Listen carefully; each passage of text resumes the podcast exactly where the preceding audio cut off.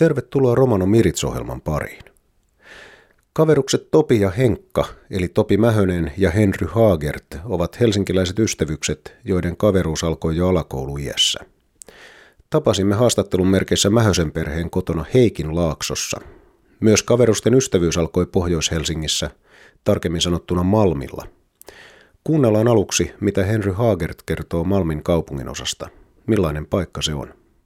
Malmi on itse asiassa Helsingin yksi isoimmista osista ja me asuttiin Alamalmilla ja sitten on ihan Ylämalmi erikseen, missä löytyy kaikki, mikä on nykyään niin Nova ja Prismat sun muut. Ja, ja tosi rauhallinen, mukava paikka, jos tietää mihin menee. Miten te tutustuitte toisiin? Me oltiin itse asiassa samalla luokalla, tokaan luokan puolesta välistä noin suurin piirtein. Yläasteen loppuun asti. Mä menin sitten siitä jatkokoulutuspaikkaan ja Henkka meni Henkka meni oma jatkokoulutuspaikkaan. Sitten hengattiin myös niin kuin vapaa-ajalla, että et varsinkin niin kuin juniorina niin vihaleikkejä ja muita. Sitten ehkä vähän yläasteen voisi sanoa, että sit siinä kohtaa hengattiin, niin kuin, että sitten vaan käytiin niin kuin pyörimässä ulkona, että se oli ehkä sitten se juttu, että ja keitätiin kahvi. se... Käveltiin toisillemme juoda kahvi vaan, että kaverilta kaverille kahvi juon. Asuitte myös aika lähekkäin toisiaan, siis lapsuuden kodit sijaitsi lähekkäin toisiaan. Mitä nyt sanoisin, puolitoista kilsaa varmaan meillä oli, että ihan kävelymatkan päässä. Mä asuin silleen niin kuin Alamalmilla ja Henkka asui Sepikassa. Ja tavallaan siinä välissä on periaatteessa no, se mäki ja sitten vähän peltoa. Sitten siinä matkavaralla oli semmoisia paikkoja, niin kuin siinä oli, mitä me kutsuttiin sliceiksi, joka oli tämmöinen alaaste, missä semmoinen parakkikoulu. Niin siellä oli hyvä paikka hengata tavallaan. Siinä oli niin kuin talvisin mäki, missä pystyi laskemaan pulkkaa ja moni tämmöisiä spotteja, missä sitten pystyi niin kuin, myös tavallaan olla niin. möllöttä.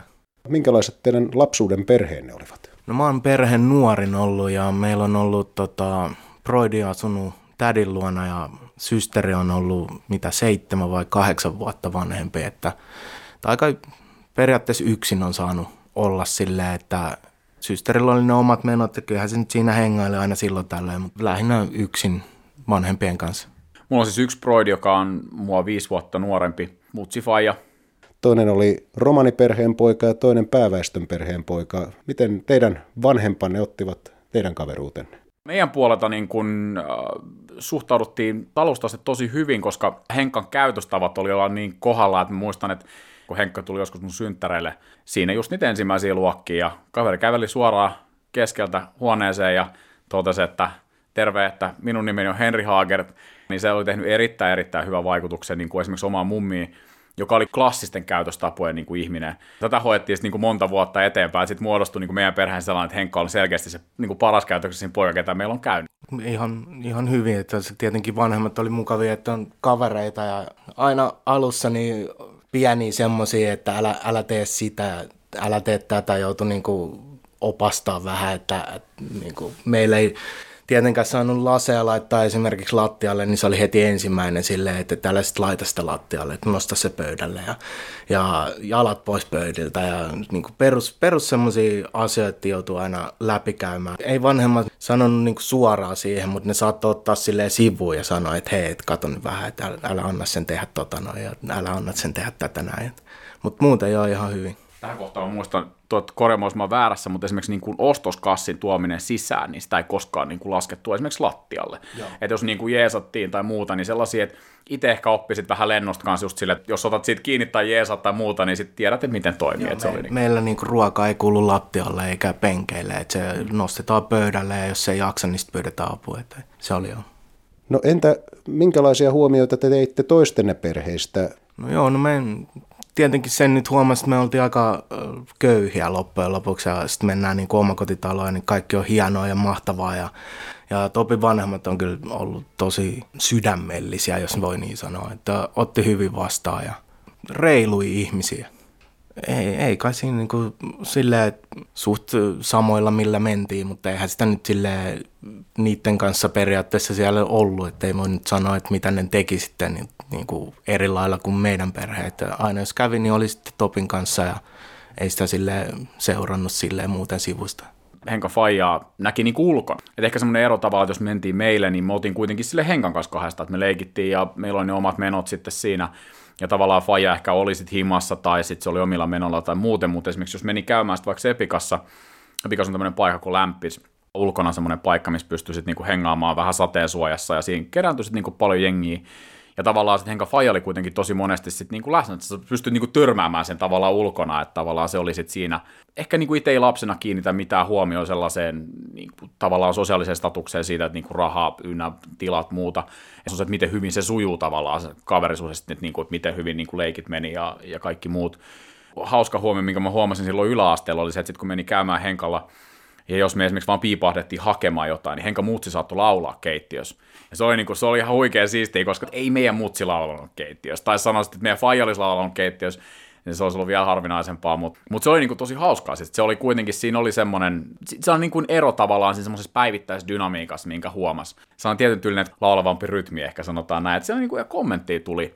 Oikeastaan se on ollut ehkä vähän sama molemmissa paikoissa, ne Faija kanssa, se on siis Pohjanmaat kotoisin, niin kaikki tulijoita aina tervehdittiin jollain tavalla, että okei, morjes, kuka sä oot, mikä sun nimi on, jos olet käynyt pari kertaa, niin sitten tavallaan se homma sujuu. Minkälaisia asioita te harrastitte nuorina? Tietysti hengailtiin ja näin, mutta oliko teillä siis jotain liikuntaharrastuksia tai muita tämmöisiä säännöllisempiä harrastuksia?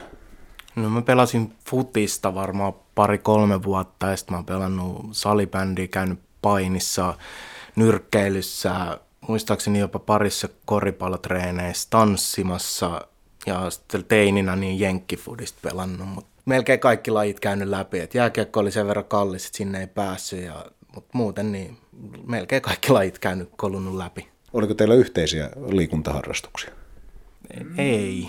Ei ne sille pihalätkää, siis niinku tämmöistä niinku, tossulätkää. Siis tossulätkää ja sitten niinku futista – sillä just niinku kentällä, että lähdettiin niinku friendien kanssa pelaamaan, mutta ei sille, jos mennään ihan niinku seura-seura harrastuksiin, niin Jenkki futista mä kävin joskus kokeilemassa. Muista Henkka on taklannut mut sen verran rajusti silloin joskus sinne tonttiin, että se, se va... sitä ei se on muista, siinä kohtaa ehkä se meni vähän siihen, että, että tavallaan itselle ei oikein riittänyt niin kuin, ehkä sitten niinku fysiikka siihen, niinku, se oli kuitenkin sen verran raju laji, ja sitten huomasi, että niinku, kroppa oli aika, aika hajalla niinku, muutamissa treeneissä, mutta Henkka dikkas sitten mä muistan. En käytiin katsomaskin jotain, jotain matseja noin muuten, että, että se oli niinku, mutta mut ei sille, ei noin muuten, ei, ei se, mitään. Seuratasolla ei olla, mutta siis läpi nuoruudenhan me ollaan aina oltu futista pelaamassa kesäisiä ja talvella meillä oli se Malmi jääkenttä siinä aina joka talvi, niin että ei, ei oikeastaan ollut semmoista päivää, että olisi jotain urheilua. Että aina, aina kesken me pelattiin lätkää ja valot sammuksissakin ollaan vedetty siellä Malmin kentällä mm. silloin joskus. Ja... Kisiksel nyrkkeilemässä. Joo, sparraa. Joo, sparraa. Näin siis Henry Hagert ja Topi Mähönen. Muuttuivatko yhdessä olemisen muodot nuoriksi kasvamisen myötä? Vaikuttiko erilainen kulttuuritausta jotenkin esimerkiksi siihen, miten sai mennä ja tulla? No, mulla oli tiukat rajat, että, että varmaan niin kuin 15 asti niin mä en saanut pihalta melkein lähteä mihinkään, että tosi niin kuin rajoitettu tila ja sitten tota, kyllä sen niin kuin itse, en tiedä muut, huomasiko muut, mutta että, että kaupunki ei ollut mitään asiaa, itikseen ei ollut mitään asiaa. että lähinnä niin kuin sit Malmilla pyöriminen ja sitten tietenkin kun alkoi tulla noin alkoholit ja kaikki muut mukaan kuvioihin, niin kaikki lähti aina bilettää stadi, kun itse sitten jäi himaa, että kun ei vaan niin kuin saanut lähteä. Et lähinnä siinä oli sitten oma, omatkin pelot takana, että, että jos sieltä nyt jotain tulee, että kun on niin kuin vanhemmat sanonut, että kun sä et saa mennä, kun se nuorempana vielä näytti ihan, ihan mustalaiselta, että nyt on skekkejä ja kaikkea, että on vähän päässyt niin kuin piiloon siitä, niin, niin tunnistettiin kyllä heti, niin sieltä, siellä aina peloteltiin, että saattaa tulla nokkapokkaan, niin, niin sitten jäi suosiolla kotiin kyllähän se tietyllä tapaa näkyy, että muistaa silloin, että sitten sanottiin, että hei, että lähdetään vaikka viikonloppuun koulujen päättäjästä tai muuta, että lähdetään stadiin. Henkka vaan se, että, niin, että hän, ei, niin kuin, hän ei ole tulossa. Kyllä se niin kuin, parin kerran jälkeen niin kuin, kyllä se tavallaan huomasi ja tiedosti. Mutta kyllähän se tavallaan vaikutti myös siihen, että kyllä me oltiin myös paljon niin kuin Malmilla ja pohjois kotiseudut tuli tavallaan tutuiksi. Muistan, että meillä oli sellaisia tilanteita, että Henkka sanoi ihan suoraan, että sori, mutta ei, ei hän ole tulossa. Se oli Henkan taustalla oleva valinta ja ei se ottanut Henkasta mitään pois. Mainitsit, että tuli uusia kavereita porukoihin. Kyseenalaistivatko ystävät tai tuttavat tai koulukaverit tai sukulaiset koskaan teidän sitä kaveruussuhdetta? Ihmeteltiinkö koskaan, että miksi romanipoika ja pääväestön poika hengaa yhdessä?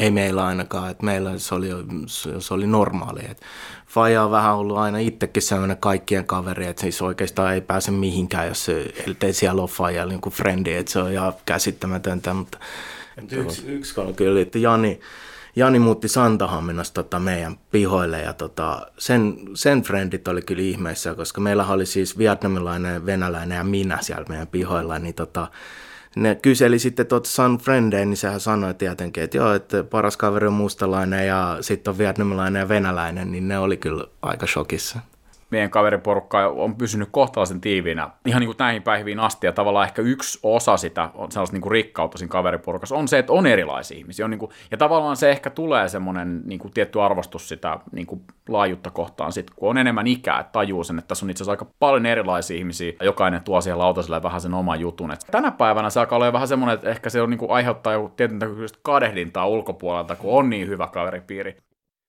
Näin siis kertovat Topi Mähönen ja Henry Haagert. Ystävykset ovat nykyään reilu kolmekymppisiä helsinkiläismiehiä. Mitkä asiat heidän arkeaan rytmittävät nykyään? Mä oon duunissa Alepassa ja tota, pääsääntöisesti teen iltahommia. Se, se kyllä rajoittaa tosi paljon taas sosiaalista elämää, että kun sä oot vaan siellä töissä. Ja sitten kun sä pääset pois, niin kaikki on jo nukkumassa ja sitten kun sä heräilet, niin kaikki on töissä ja sitten sä menet itse töihin, kun kaikki on vasta vapaalla. Et paljon sitten vapaalla yrittää nähdä kavereita siellä täällä. Miten sitten käy töissä ja siis kolme lasta perheessä plus vaimo, että meillä on silleen, että tietyllä tapaa kanssa Henkka on tota, nuorimman tytön kummiseta, että tavallaan me nähdään sit, silloin oikeastaan, kun Henkalle tulee semmoinen hyvä loviaikataulu, että oikeasti pääsee paikalle ja saunominen ja, ja kahvittelu on sanotaan, että semmoinen niin jauhaminen on ollut niin kuin monesti se meidän semmoinen yhteinen ja tavallaan lapset on tottunut siihen kanssa. Sitten se on, sit tietysti sanotaan, että kun tulee semmoisia hyviä hetkiä, niin joko vietetty iltaalta, pelattu lautapelejä, käyty katsomassa leffoja, ja totta kai meillä on yhteisiä illaistoisia kavereiden kanssa. Teillä on monisävyinen ja monikulttuurinen ystäväpiiri. Kaikilla suomalaisilla ei tätä rikkautta ole ja usein esimerkiksi kun romanikulttuurista puhutaan ja romanien tilanteesta, niin mainitaan se, että edelleen romanien on vaikeampi saada töitä kuin pääväestön ihmisten Henry, sinun nimesi on Leif Henry Hager. Se, se paljastaa aika armotta sen sinun kulttuurisen taustasi. Niin kuin kerroit, niin ulkoisesti et ole aivan perinteisen romanin näköinen. Sinulla on pitkät hiukset ja partaa ja, ja tuota, pukeudut pääväestön asuun. Eli siinä suhteessa et elä romanikulttuurissa aivan perinteisen romanielämän tavoin. Mutta nimi todella kertoo sen, että mistä tulet ja kuka olet. Miten se näkyy sinun arjessasi?